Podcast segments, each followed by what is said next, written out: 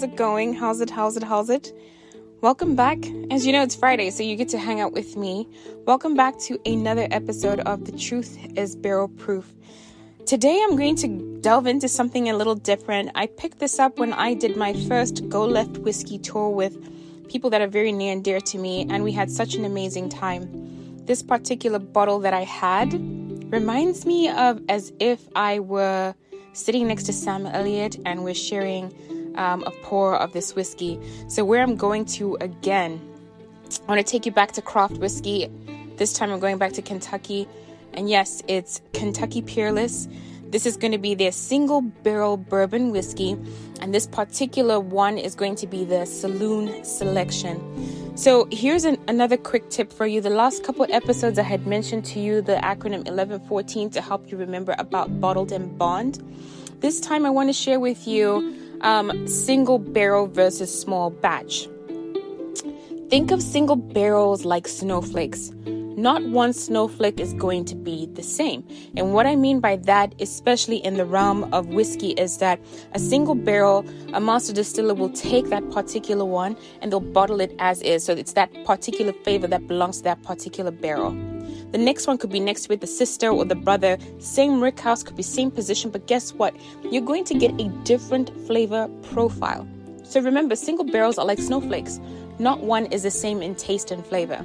Whereas with small batch, and I remember this because um, Jacqueline, when I was at Michter's, said that think of small batch like that whole wall. If you ever go to the Fort Nelson, they have a whole wall. So you can have about 10 to 15 barrels that can be blended and combined into one particular product line.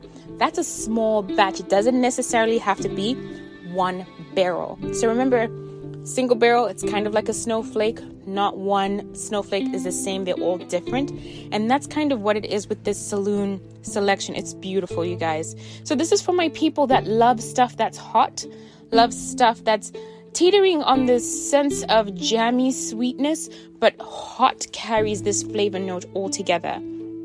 So, this one sits at 113.7 proof. And I had the opportunity to get to know Alex, who's one of the guides there, who's so amazing. And no better perfect person to sit with because he's into like vintage, um, old school stuff, and he's an old soul himself. So we sat and we uh, tried this particular one throughout the entire um, Kentucky Peerless line that we had at the tasting. And so with this one, um, when you look at the color of it, especially if it's sitting in the bottle, um, it, it's this cognac color that's kissed with ru- a ruby jewel. So you've got a slight hint of redness to it, but when you pour it into your Glencairn or whatever glass that you're going to be using, you're going to see this caramel essence come through with this hint of deep canary yellow notes. On the nose, it's this beautiful mm, marmalade orange. You get the spices on it.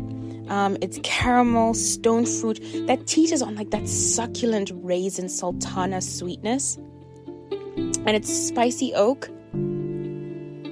It's almost like, you know, when you make like a curry and you got those sultanas sometimes and um, that nutmeg and uh, clove and cinnamon mixed all together to make that delectable dish, you get that spice, sweet spiciness. Now, on the palate, I'm to go ahead and try this for you. Mm. It's nice, warm, and spicy. You get this beautiful leather. It's this gorgeous vanilla bean that comes through. And that spiciness is uplifted by like that um, citrus orange zest that you're going to get. The finish stays long. I mean, this is a nice, it's a nice, long, warm embrace that is just filled with that citrus, spicy oak finish. And sometimes for me, towards the end, especially when I have these spicy type of um, pours, I'm always left with the goodbye from an essence of tobacco. If anything, if you ever get down to Kentucky, specifically in Louisville, please visit Kentucky Peerless Distillery. It's in a phenomenal story that they have. You'll be so shocked at the amount of volume they're pumping out with what they have. Um, I can never describe to you enough the experience that I had there with my loved ones. It was great. I'm probably going to go back. Thank you, John. Thank you, Alex. I cannot wait to be back. And I wanted to share this particular bottle with you all. Single barrel is never the same. It's like a snowflake. Try them. You'll be so surprised at what you like and what your palate tends to favor. As always, thank you so much for joining me on another episode on a Friday night, Friday morning, drive to work, drive from from work, you're at home cooking. On the truth is barrel proof. Until next week Friday, take care. Bye.